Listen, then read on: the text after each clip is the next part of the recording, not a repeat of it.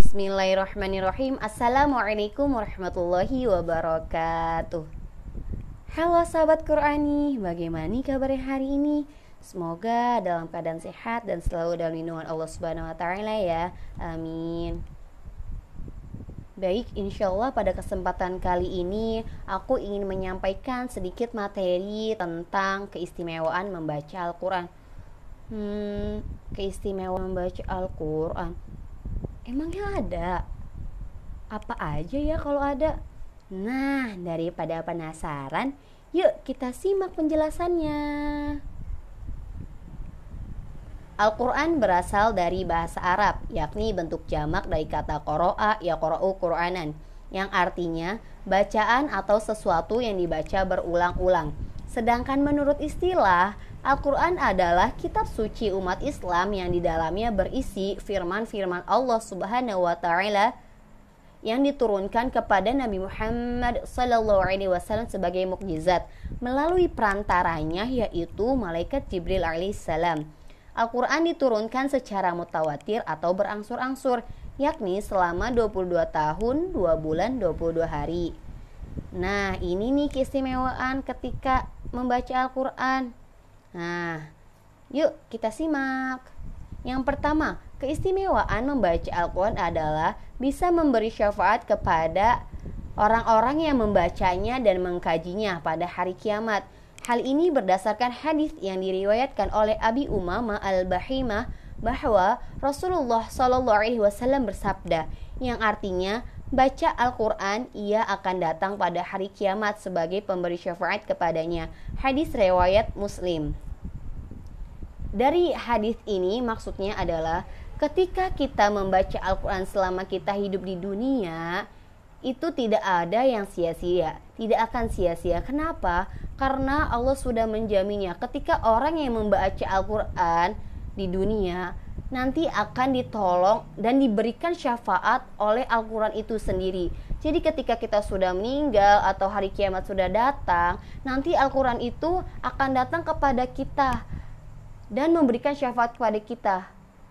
Al-Quran mendatangi dan berkata, Ya Allah, ini hambamu yang sering membaca Al-Quran, yang sering membaca aku selama di dunia. Tolong berikan syafaat ya Allah kepadanya Nah, nanti Allah akan memberikan syafaat kepadanya. Kenapa? Karena selama di, dunia dia sering sekali membaca Al-Quran, mengamalkannya, dan mengkajinya. Lalu yang kedua, keistimewaan kedua yaitu membaca satu huruf mendapatkan 10 kebaikan. Hmm, maksudnya apa? Kok 10 kebaikan? Oke, kita jelasin ya. Jadi terdapat di dalam hadis yang artinya Abdullah bin Mas'ud radhiyallahu anhu berkata, Rasulullah shallallahu alaihi wasallam bersabda, Siapa yang membaca satu huruf dari Al-Quran, maka baginya satu kebaikan dengan bacaan tersebut. Satu kebaikan dilipat gandakan menjadi sepuluh kebaikan. Misalnya, dan aku tidak mengatakan alif lam mim itu satu huruf akan tetapi alif lam satu huruf, lam satu huruf dan mim satu huruf. Hadis riwayat Tirmidzi dan disahihkan di dalam kitab Sahih Al-Jami nomor 6469. Nah, maksud hadis ini adalah jadi ketika kita membaca Al-Qur'an di setiap hurufnya itu akan mendapatkan 10 kebaikan dari Allah Subhanahu wa taala. Kok bisa?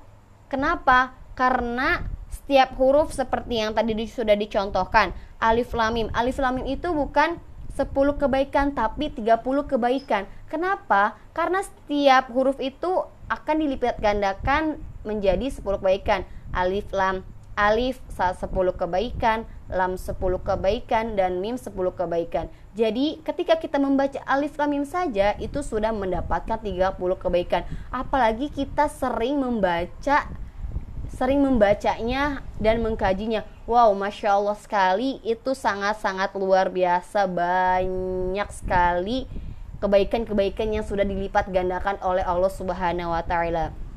Lalu, yang ketiga, ada keistimewaan membaca Al-Quran, yaitu membaca dengan lancar dan terbata-bata mendapatkan pahala. Hah?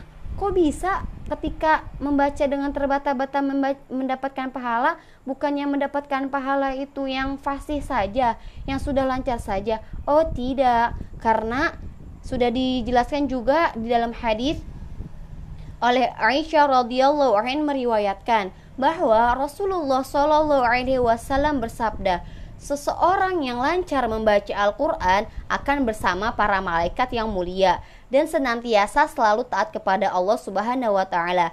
Adapun yang membaca Al-Quran dengan terbata-bata di dalamnya dan sulit atasnya bacaan tersebut, maka baginya dua pahala. Hadis riwayat Muslim. Jadi maksud hadis ini adalah ketika kita membaca Al-Quran belum lancar, belum fasih, masih terbata-bata, masih terbata-bata contohnya seperti ini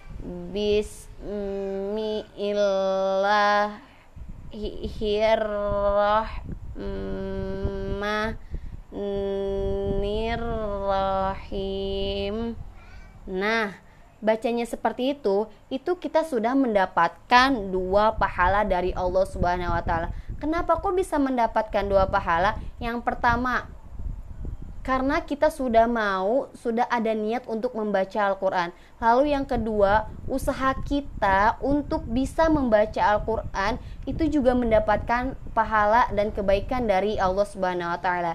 Jadi jangan pernah ada alasan, misalnya e, contoh seperti ini.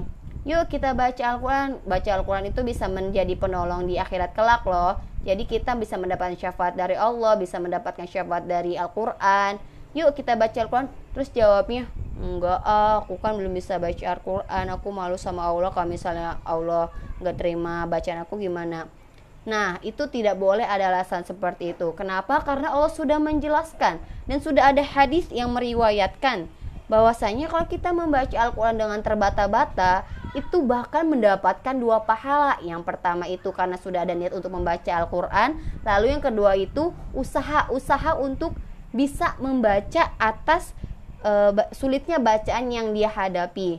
Jadi mulai sekarang yuk kita sama-sama mempelajari membaca Al-Quran dengan baik dan benar sesuai kaidah-kaidahnya. Jangan pernah malu kalau kita sudah tua atau kita sudah uh, bukan usia muda lagi, pasti ada rasa malu. Tapi mulai sekarang yuk kita rubah mindset kita untuk mau belajar dan mempelajari Al-Quran lebih dalam lagi. Karena keistimewaan Al-Quran ini sangat-sangat-sangat luar biasa bagi para pembacanya.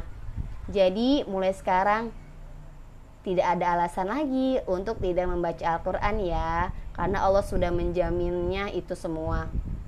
Apalagi kalau kita menghafalkannya. Wah itu juga banyak banget manfaatnya keistimewaannya. Salah satunya kita bisa memberikan mahkota istimewa kepada kedua orang tua kita Dan kita bisa membebaskan saudara kita dari api neraka 10 saudara kita dari api neraka. Nah jadi yuk kita sama-sama belajar mempelajari Al-Quran dengan baik dan benar. Tidak ada lagi alasan untuk tidak membaca dan mempelajari Al-Quran. Oke, Baik, mungkin itu itu saja yang bisa saya sampaikan. Semoga ilmu yang saya dapatkan atau yang saya sampaikan kepada sahabat Qurani bisa bermanfaat dan dapat dipraktikkan di kehidupan sehari-hari. Baik, kurang lebihnya mohon maaf. Wabillahi taufiq wal hidayah. Wassalamualaikum warahmatullahi wabarakatuh.